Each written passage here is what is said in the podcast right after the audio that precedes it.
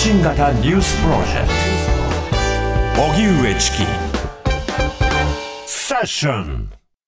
発信型ニュースプロジェクト荻上チキセッション。荻上チキと。南部ひろみが生放送でお送りしています。ここからは特集メインセッション。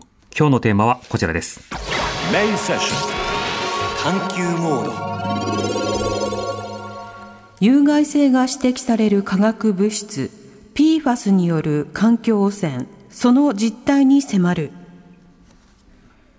有害性が指摘される化学物質有機フッ素化合物いわゆる PFAS による環境汚染が問題となっています。PFAS は人工的に作られた有機フッ素化合物の総称で水や油を弾く効果があり熱にも強いことからフッ素加工のフライパンや包装紙防水服など身近な製品に使われ私たちの暮らしを支えています一方で PFAS は永遠の化学物質とも呼ばれ、自然界ではほとんど分解されずに長期間にわたって土壌を汚染するほか、地下水に流れ込み、私たちが利用する水道水の汚染につながるケースも。体内に入り込むと、脂質異常症や甲状腺疾患、一部の癌を発症するリスクが高まるなど、健康への影響が懸念されています。実際に沖縄県や神奈川県のアメリカ軍基地周辺や大阪府の工場周辺の河川などからは国の目標値を超える値が相次いで検出。また東京多摩地区で行われた血液検査では住民の PFAS の血中濃度が他の地域より高いことが明らかとなり不安が広がっています。今日は PFAS による汚染の実態はどうなっているのか、体への具体的な影響や課題について専門家とともに考えていきます。それでは本日のゲストをご紹介します。京都大学大学院准教授の原田浩二さんです。リモートでご出演いただきます。原田さんよろしくお願いいたします。はい。よろしくお願いします。はい京都大学の原田と申します。聞こえてますかはい、聞こえております。よろしくお願いいたします。え原田さんは長年にわたり日本各地の PFAS による環境汚染の調査研究を行っていらっしゃいます。はい原田さんはもともとはどういった研究を行ってきたんでしょうか？はい。あの、まあ、あの、私最近はまあ PFAS のことであっちこっちまあ話はしてるんですが、もともとはその PFAS だけじゃなくてですね、我々の身の回りっていろんな化学物質があるわけですよねう。んで、そういった化学物質が、まあ、あの、我々の体の中に入ってきている量とか、それが血液で今じゃあどれぐらいあるのかとか、そして最終的には、それは、あの、健康とかに影響がありそうかどうか。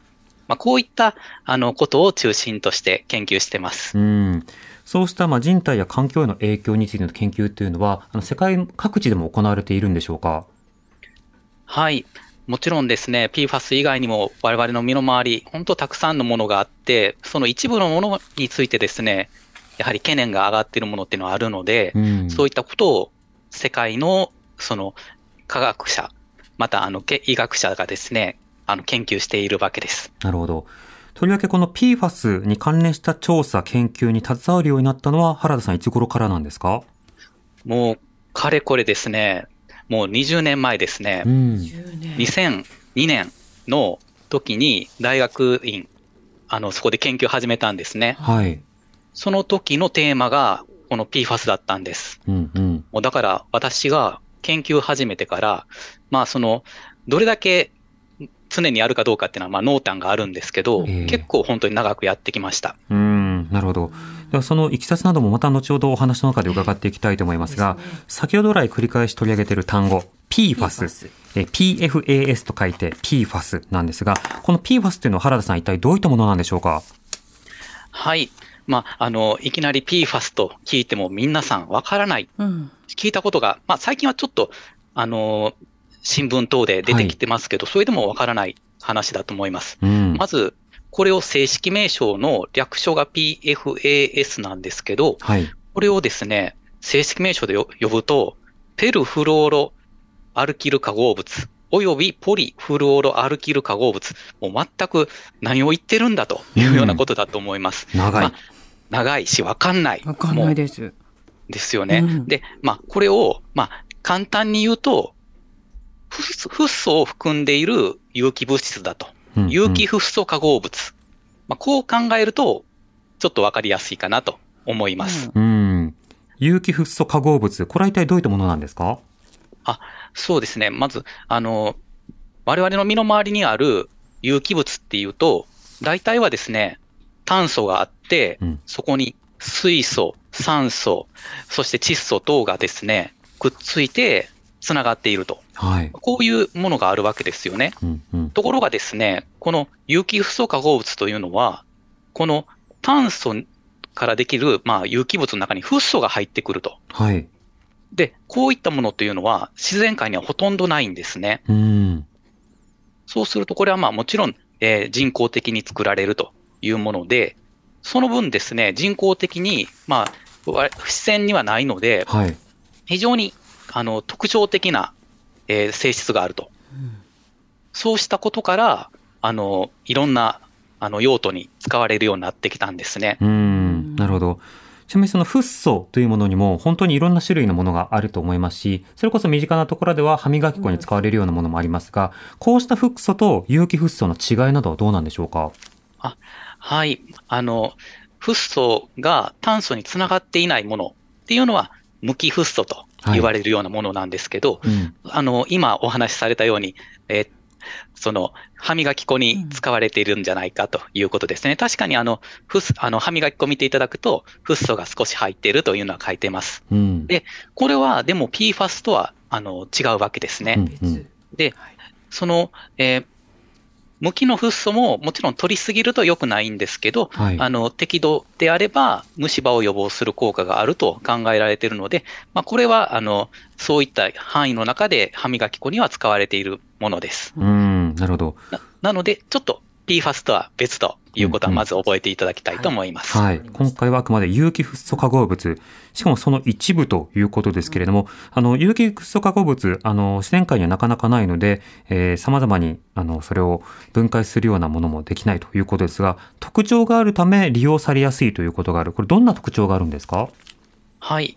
あの、もともとその、えっとですね、フッ素っていうのが、すあの、炭素にくっついていくと、それはですね、すごく、あの、物を弾く性質が出てくるんですねう。ん。物を弾くっていうと、例えば、あの、まあ、水が我々、あの、被ったりとか、まあ、よ油汚れとかがくっついたら、なんかすごく、まあ、染み込んだり、はいべたついたりしますよね。うんうん。で、そういった汚れもくっつかずに、そのまま落ちるぐらいに弾くんですうん。これが有機フッ素化合物の一つの特徴なんです。うんうん。なので、えー身の回りで言えば、例えば撥水加工されたものとか、はい。あとフッ素コートとか、うんそういったあの製品あると思うんですけど、本当に雨の日とかにも簡単に、えーそういった雨とかを弾いたりとか、はい。そういった効果あると思います。うん。あれは実感、あの、身の回りで実感できる有機フッ素化合物だと思います。うん。例えば日用品や飲食の場面などでは、どういった場面で、そのフッ素化合物、あの、有機フッ素化合物が登場しがちではあるんですか？そうですね。あの、我々の身の回りであれば、おそらく今さっき言ったような、あの、撥水加工、例えば、あの、レインコートもそうですし、はい。特に、あの、靴とかにも、後でスプレーで撥水加工をつく、はい。あの、追加できるようなものとかもありますよね。そして、えーもちろんその調理器具の中にも、例えば、あの、えーフッ素、えーコートされたようなものとか、ええあまあ、特に皆さんの中では、あの、フライパンで、うんあの、フッ素コートされているようなものとかっていうのもあるかと思います。うんうん。油汚れがそもそも焦げつかないみたいなものってありますよね。そうはい。あれも、やはりその、ふ有機フッ素のそのものを弾くと、そういった、あの、性質から利用されているものです。うん、なるほど。その PFAS 有機フッ素化合物、これはあの、そういうふうに呼ばれるものの、すべてが何かしら危険性があるものなのか、その一部の危険性が指摘されているのか、ここはいかがでしょうか？はい。まず、その、えー 我々の身の回りにある、まあ、有機フッ素化合物、それが全てが問題というふうにはまだ考えられているわけではないんですね。うん。で、あの、今、特に問題になっているというのは、本当に1940年代ぐらいからずっと使われてきたものがあって、はい。で、それが特に、その、使用量も多いし、そして、あの、環境中で、あの、壊れない。先ほど、あの、有機フッ素化合物というのは、天然にはないというお話お話ししましたけど、天然にないものっていうのはなかなか、あの、分解もしにくいという性質もあって、はい。それで、あの、この数十年使ったものっていうのがずっと残ってると。そして、その環境に、えー残っている PFAS がですね、生物、まあ我々人、人も含めてですね、その体の中に溜まりやすいものが、あの、一部見つかってきたわけです。うん。そのうちですね、まあ、特に今、えー国内でもその規制、規制といいますか、目標とかができているのが PFOS とはい。PFOA と、またあの、別の名前が入ってきて、あの、皆さん混乱するかもしれないんですけど、この2つの物質が特に、あの、今懸念されているものです。うん。あの、水を、水とか油をこう弾いてくれる撥水加工のあるもの。まあそうしたその PFAS の中に本当に数千の種類があると言われてますが、その中でも特に2つ、PFOS と呼ばれるものと P4 と呼ばれるもの。この2つが特に問題視されているということですか？はい。あの、特に、まあ、あの、研究も進んでいて、うんそしてその中でですね、まあ、健康に関しても、あの、いくらかの影響はあるんじゃないかということでですね、えーまあ、新たな使用が禁止されたりとか、まあ、そういったものが一番進んでいるということで、少なくとも、今 PFAS が4700ぐらい少なくともあるとうん。いう中では、まずこの2つについては、あの、取り組みが進んできたわけです。うん、なるほど。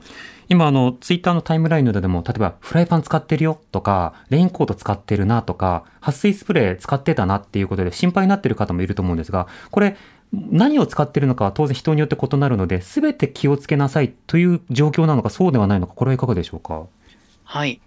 あの、まず、えー身の回りでもちろんフッ素系、あの、フッ素を使ったものがあって、で、PFAS かもしれないと思われますよね。うん。で確かに、えーフッ素のものを使ったということは PFAS であることは確かなんですが、はい。その、特に体に蓄積しやすいという性質から言えばですね、そういった PFOS と PFOA、もうこれについてはですね、新しい製造は、えー PFOS がですね、2009年、そして PFOA については2019年に、一これは新しくはもう使作りませんとうん。いうことを決めたわけです。はいなので、えー今多くの身の回りの製品からはですね、この PFOS と PFOA は、あの、かなり、えー除かれていると考えていいと思いますなる。ほど。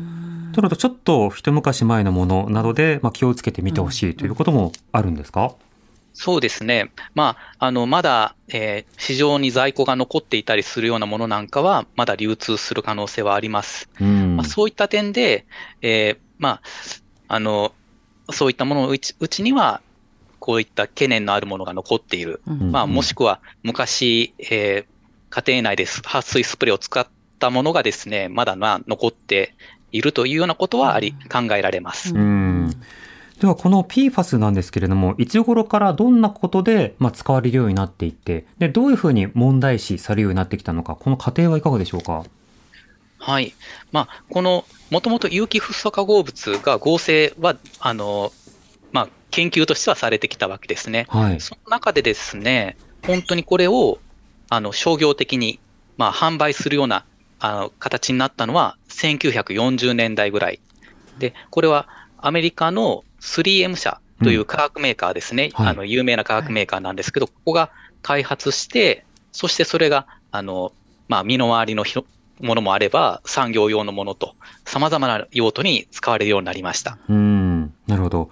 これ本当に、例えば梱包材とか塗料とか、あとファストフードの包み紙とか化粧品など、幅広く使われたっていうこと書かれてますけれど、そうなんですね。はい。あの、これは、あの、本当に利用の範囲が広くてですね、うん。その塗料、まあ、特にフッ素系のあの樹脂を使った塗料、まあ、つまり撥水ができるようなものとかもそうですし、はい。あと消火剤。まあ、消火剤って我々の身の回りにあるような消火剤ではなくて、うん。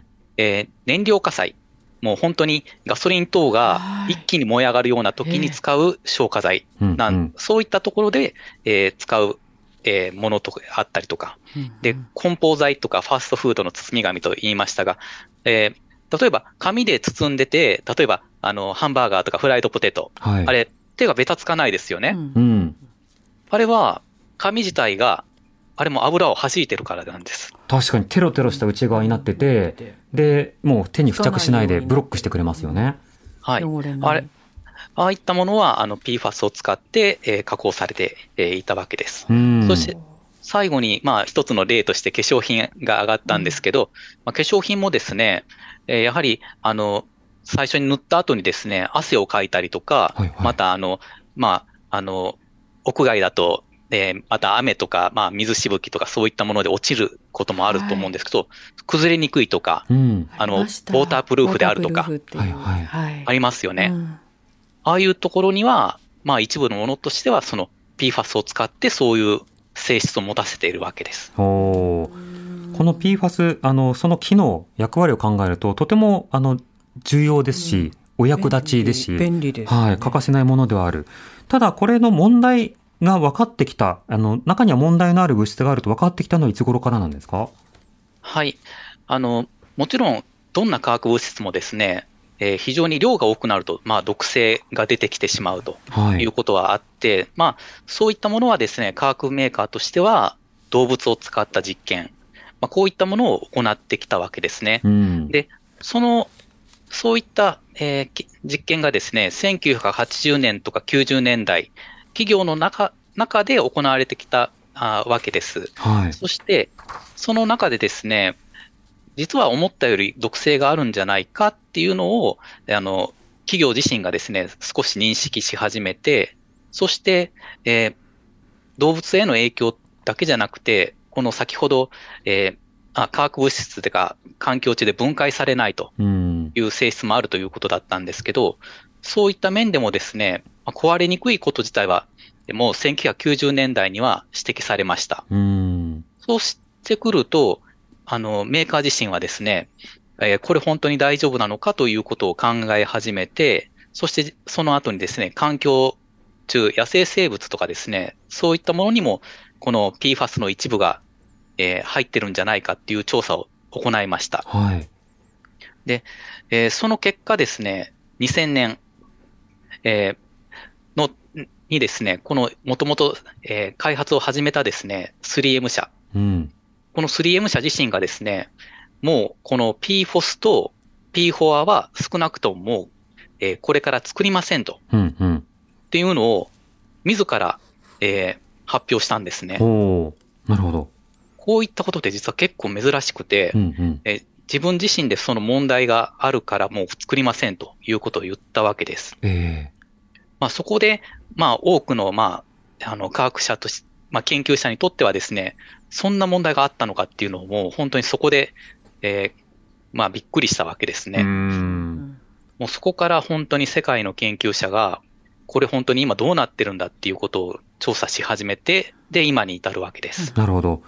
この PFAS の中でも PFOS、PFO はもう作りませんというふうに 3M 社自身がまあ発表し、そして研究も進んでいったということでしたが、ではあの実際の影響、あの様々な環境に残り続けるという話はありましたが、そのことによって生物やそして人間などにどういったリスクを増やすことになり得るのか、この点いかがでしょうか？はい。まあこの、えー PFAS 自体はですね、まあ、分解があのほとんどされないと。まあそういったところでですね、えーまず今まで使われたものっていうのが、あの、残、残ってしまうと。うん。3M 社は2000、2000年に、まあ、今後作りませんと、PFOS と PFOA は作りませんと言ったわけですけど、はい。それまでの、まあ、50年以上ですね、使われてきたものがあるわけです。はい。それが、えーまあ、環境中、まあ、特にですね、えーまあ、土壌を汚染することがあったわけですね。うん。まあ、特にわかりやすいのは、まあ、工場であるとか、もしくはこの泡消火剤はい。などを使っているようなところの、えーところではですね、もちろんその、えー使ってる間にこぼれたりとかう、ん。うん。もちろん消火剤って外で使えますよね。はい。そうすると、そこの、えー土壌に染み込んでいくと。うん。そして染み込んだものというのがですね、えー徐々に広がっていくと。はい。えーこの PFOS とか PFOA とかはですね、えー水にもある程度溶けやすいという性質があります。うん。そうすると、地下水に入っていくと。そして、地下水を水道水のその、えー元に使っているようなところであればですね、はい。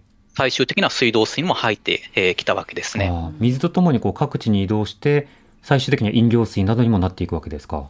はい、そうなんです。うんこの飲料水、まあ水道って消毒とかいろんな、あの、ことをやって供給されてるんですけど、この PFOS や PFOA とかはですね、そういった中でもあまり、あの、取れないと。まあ、全く取れないわけではないんですけど、結構すり抜けちゃう部分もあって、うん。そういったことでですね、えー地域、そういった汚染がある地域で、えー住民の、えー飲料水に、まあ使う飲料水に入る。そしてそれを飲むと。そして、えー体内に蓄積していった。こういったことが、あの、分かってきたわけですね。うん。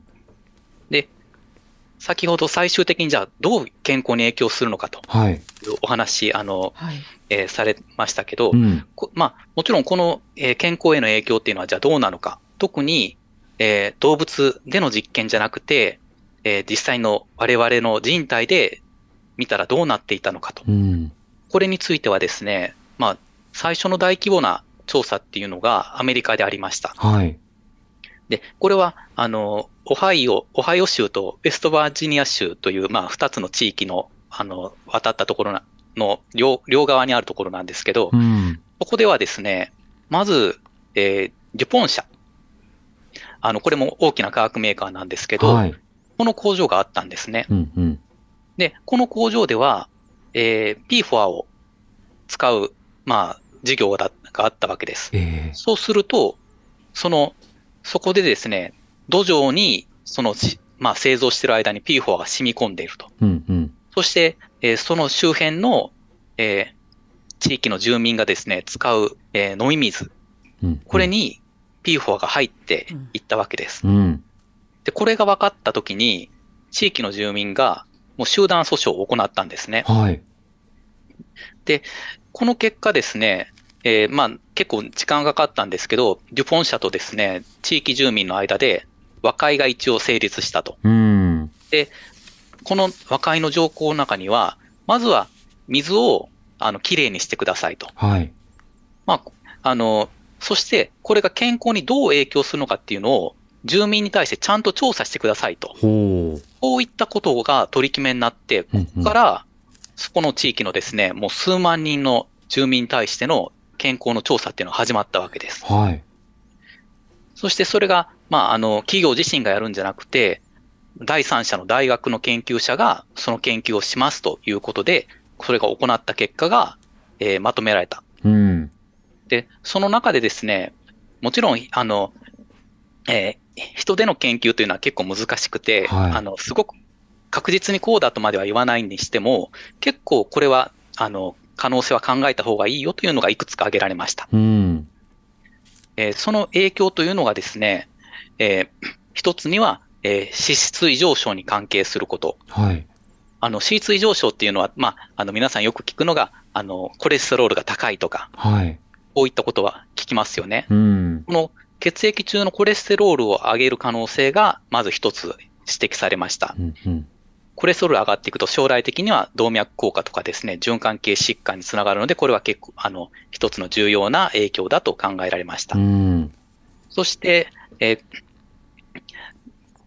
えーその地域の人の中でですね、甲状腺疾患。うん。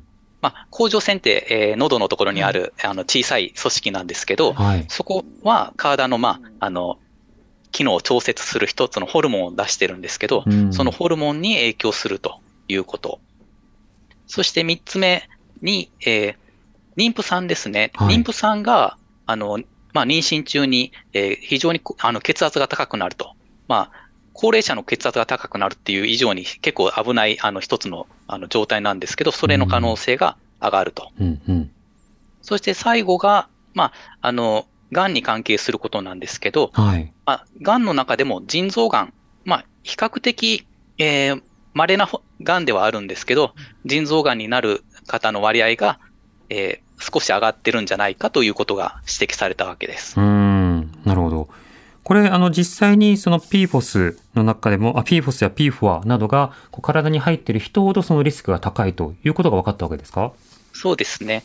あの、まあ、リスクということなので、はい。あの、高い人が必ずこれ、例えば脂質異常症になったとか、癌になったっていう意味ではなくて、うん。高い人ほど、まあ、その可能性がですね、あの、ある程度高くなると。うん、うん。まあ、大きく見て、まあ、あの、数倍程あ、まあ、大きく見て数倍程度ぐらいまでは上がる可能性はあると。うん。ただ、まあ、あの、それが、繰り返しますが、100倍になったりとか必ずなるという意味ではないんで、ちょっとそこは、あの、読み取り方はちょっと注意した方がいいところです。うん。これ基本的な質問なんですけれども、こういった比較調査をするときに、その、例えばこの物質が体にある人ほど特定の病気になるリスクが高いことが分かった。これが因果関係なのか、それともただの相関、まあ、ただのというか相関なのかを把握することは難しい課題だと思うんですね。というのは、例えば生活習慣の中でハンバーガーをたくさん食べる人ほど、例えば貧困であったり生活習慣が荒れていたりする。それが癌につながるっていうことなど、いろんな可能性の検討はあると思うんですが、その上でこの研究はどこまで分かってるんでしょうか？はい。あの、今お話しされたようにですね、人の研究って難しいとよく言われます。はい。あの、各研究は、ある程度そういった、あの、世帯し、世あの、各参加者のですね、収入が高いグループなのかどうかとか、うんうん年齢が高い、低い、まあこういった、それぞれの人が持ってる、えー背景ですね、こういったものを考慮しながら、あの、検討しているので、うん。それなりに、あの、まあ、えー信頼していいものでもあります。ただお話ししたように、もちろんそ、あの、分かってないこととか、いろんな個人ごとの違いもあるので、うんそこは、あの、一つの研究だけで、これが決まったというわけではないんですね。うん。で、いうことになると、やはり、この最初のですね、えーこのオハイオ州での調査があって、じゃあそうすると、他の研究の場所、他の場所で行ってもこういったことが起こるのかどうか、うん。こういったことを、まあ、あの、ずっと他の研究者もやってきたわけですね。はい。その中で、えーほ多くの研究をもとにしてもですね、この、えーコレステロールがに関係する脂質異常症、うん。うんえーそれや、あの、子供への影響とかですね、えーまあ、甲状腺疾疾患とか、こういったものは他の研究においてもある程度、えー似たような結果が出てくると。うん。そして、えー腎臓がんについてはですね、アメリカでもう10万人超えて行った調査においても同じように、えーリスクが上がっていくということが分かったことからですね、うん。えーこういったものについては非常に、えーえいろんな健康影響の可能性の中では、えー確かな方に位置づけられています。うん。なるほど。あの、元々の企業が回収したり、あるいは民間で訴訟があって、まあ、様々な調査をしてくださいっていう取り決めがあったということですけれども、国による規制などはアメリカでは進んだんでしょうか？はい。えーこの今の事例のようにですね、えー工場とか泡消火剤を使うような空港とか米軍基地とかですね、その周辺での汚染事例っていうのはすごく出てきたので、うん。米国の中ではですね、早い段階から少なくとも、あの、飲料水については、こあの、こうい PFOS とか PFOA のレベルがですね、はい。あの、ある一定以下にするのが望ましいという勧告をですね、もう早い段階から出してきました。うん。その中でですね、まあ、2000年代もう初めの頃とかそに、その最初の勧告が出たと。はい。で、その時の、あの、レベルはですね、結構今から比べるとまだ高い方だったんですけど、うん。だんだんですね、まあ、その、今までの研究、それを、まあ、合わせていって、より、あの、えー現実的に、えーもっと低いレベルでも健康に影響を与える恐れがあるとうん。いうことで、その後ですね、2016年に一度また変えて、そして2022年、えー昨年ですけど、本当に、えーすごく厳しい数値、あの、規制の、えー勧告を出しました。うん。なるほど。規制基準のラインを設けて、で、それに合わせて飲料水などは、あの、しっかり設定しましょうということがもう定められたんですか？はい。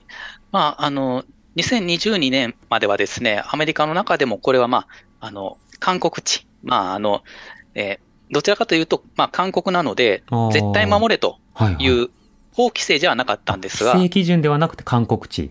はい。うん。とはいえですね、実際多くの、えー水道に関わる事業所としてはですね、これを超えるような飲み水では、まあもちろん、あの、えー住民からの訴訟等も考えられるので、うんえーそれをなんとかクリアしようと、なるほどえー努めてきたわけです。そうした海外の動き踏まえた上で、まあ、随分勉強になってきたんですけど、では、日本でもどう問題になっているのか、ご自体伺います。TBS Radio 905 954発信型ニュースプロジェクトセッション時刻は5時になりました。荻上チキセッション。今日の特集メインセッションは、有害性が指摘される化学物質、PFAS による環境汚染、その実態に迫る。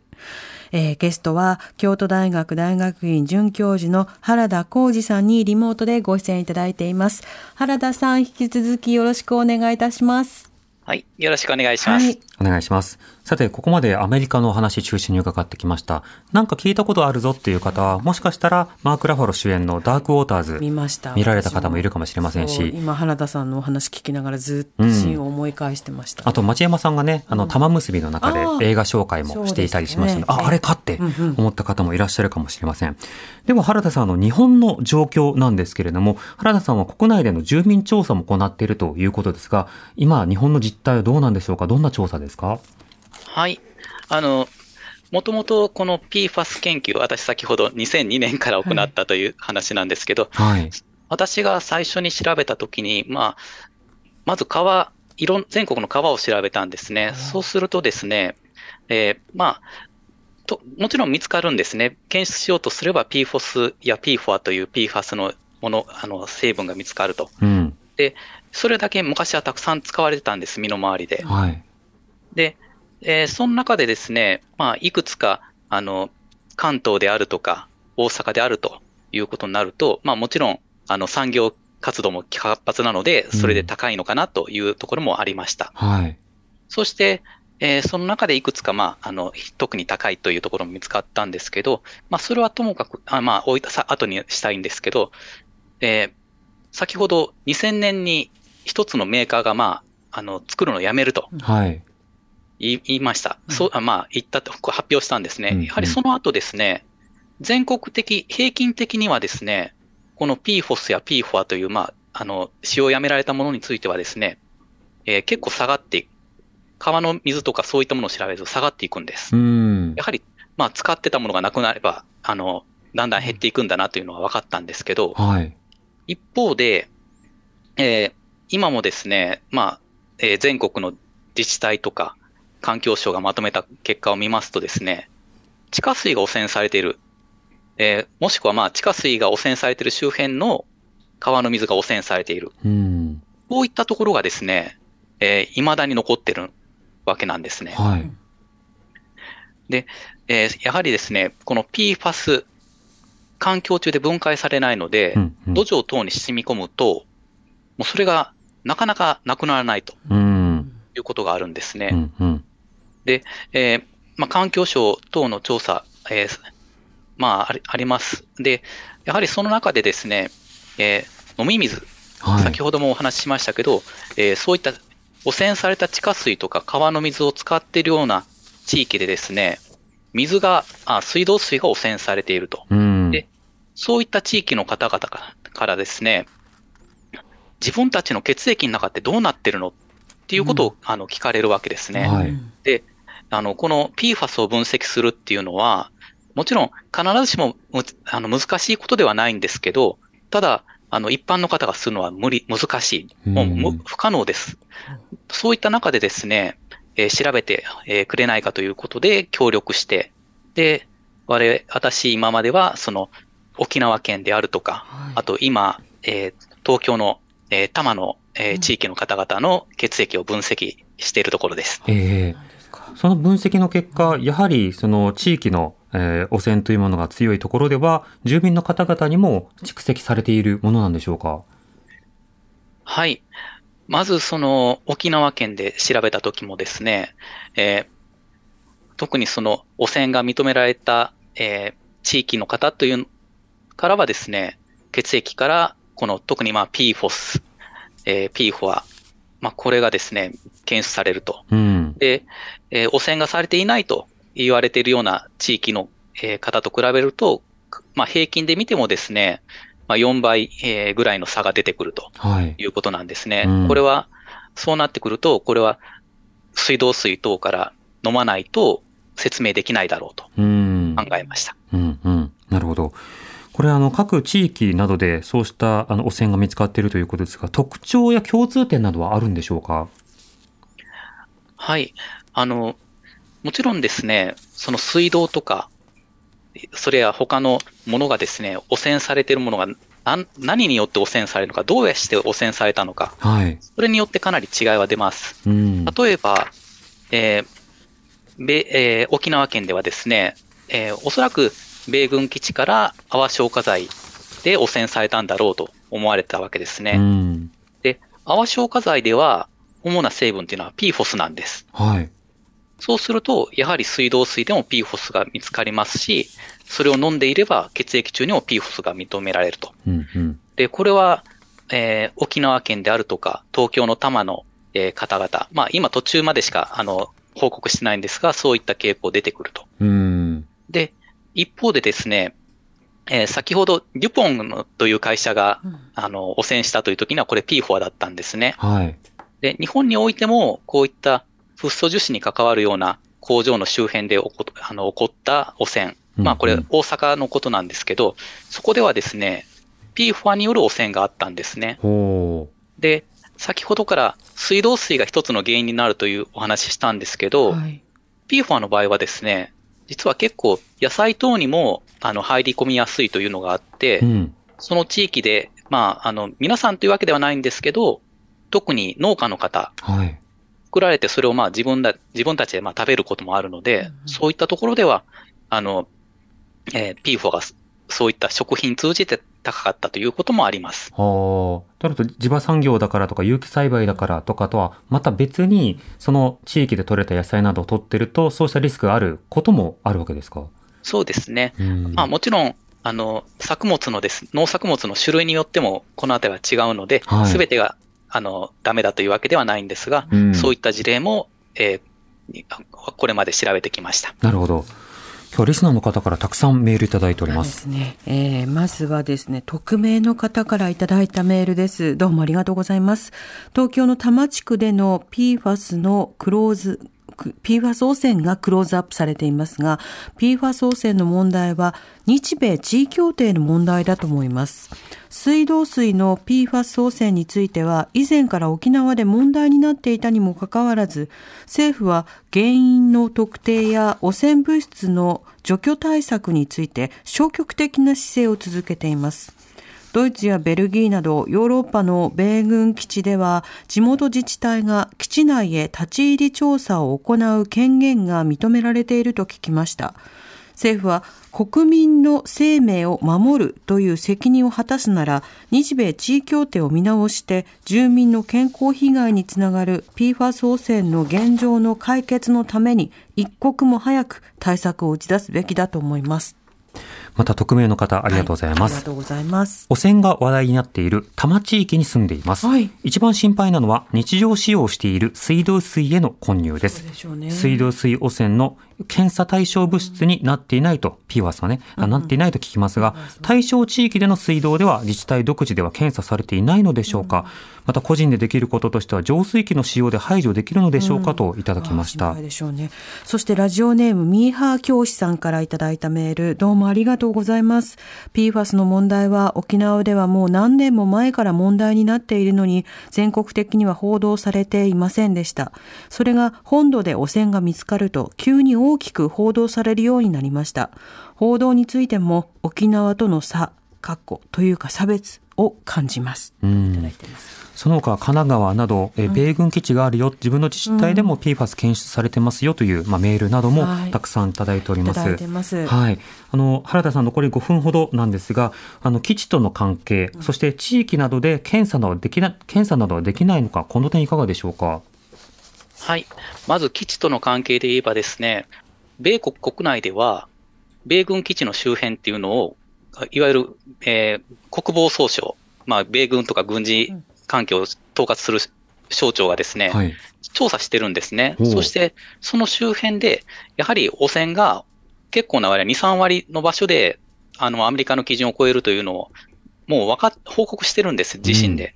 で、それがあれば、そうであればですね、日本のか海外の基地でも同じことが当然起こりうるということからすれば、そういった姿勢でですね、対応しされ、あの、するべきだと思うし、そうしてくれと求めるのが日本の政府の必要な対策、あの、立場だと思います。うんただ一方でですね、日本国内で規制自体ができていない。はい。じゃあ、日本自身が規制してないのになんで米軍基地でしなきゃいけないのかと言われる可能性もあるわけですよね。はい。そういった点で、やはり国内でしっかりそのあたりを打ち立てないと交渉にならないんじゃないかと。一方で、まあ、そうでなくてもですね、その米軍基地の周辺というのがどれだけ汚染しているのか、これをしっかり、えー把握していくことが、そのやり取りする上での証拠になると思いますうね。ん。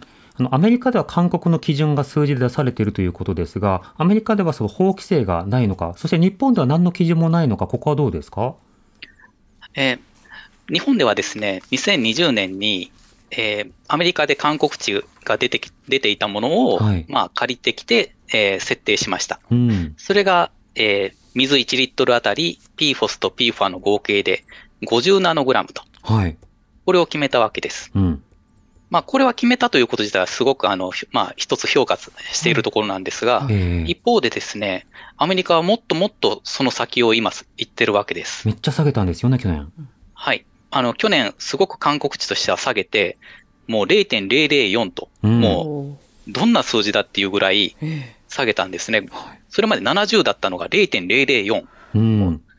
もうどういうことかっていうぐらいになったんですけど、ええまあ、一方で、まあ、あの、現実的に、あの、水道の管理としてはですね、えー今年、えーまあ、まだ案なんですけど、えー法規制、今度は絶対守らないといけないというものとしてですね、4ナノグラム。うん。だからそれまでの70からまあ4ナノグラム、これをまあ少なくとも法規制として決めたので、はいこ。れはかなり進んだ状態です。うんうん。これはあの、アメリカの話ですよね。はい。うん。日本はまだ規制とはなってないわけですか？はい。まあこの50ナノグラムと、1リットルあたり50ナノグラムとしたのは、まああくまでもこれは目標値なので、はい。まああの、事業、水道事業所によってはこれを守って方がいいと。うんただ一方で義務じゃないので、先ほどのリスナーさんからのはいメールにもあったように、検査してない、えー水道局もあるわけですよね。う。うんんなるほど。そしてなんかあの、心配だから浄水器などはどうですかっていうメールもありました。ええこれはいかがですか、ありましたねはい。まず、あの、まあ、自治体によるんですけど、まずはその、所所管しているところの、住んでいられるところのですね、えー市役所等に問い合わせると。うん。えー検査してますかとう。んしていれば、どれぐらいですかと。うんうん。そこがですね、まあ、検出されていないとか、まあ、非常にその、50ナノグラムと、まあ、これは50ナノグラムで結構高いと私は思ってるんですけど、それよりもまあ、かなり低いようであればですね、まあ、まずは大丈夫かなと思います。で、はい。もちろん気になると、やはりなるべく減らしたいと思われる方もいらっしゃると思います。うん。まあ、その時はですね、まあ、PFAS の中でも PFOS、PFOA は活性炭で除去できる割合がある程度あるので、ほそういった点では簡単なものでも良いので、まあ、あまり高いものでなくてもいいということで、ま。浄水器とか浄水カートリッジとかですねうんうん、こういったものは使っても良いかもしれません。もちろん地域住人の方の安全という点で言うと、まあ、地域のあの浄水機能というものをまあしっかり上げていくだけでなく、えーそもそもの規制基準というものをどう設けるのか。ええ、そのためにはまずこの論点があるんだということを広く啓発し、その問題意識を持った政治家とコミュニケーションすることが必要ですね。ですね。森島の地域、今地方統一選挙の最中ですから、はいこうした論点もぜひはい覚えておいてください。私たちの生活の、世の行く先を、はいね考える一助にということで、えー今日は京都大学大学院准教授の原田浩二さんにお話を伺いました。原田さんどうもありがとうございました。ありがとうございまし。た。ありがとうございましたまた。よろしくお願いいたします。失礼します。TBS Radio 荻上チキ荻上チキセッション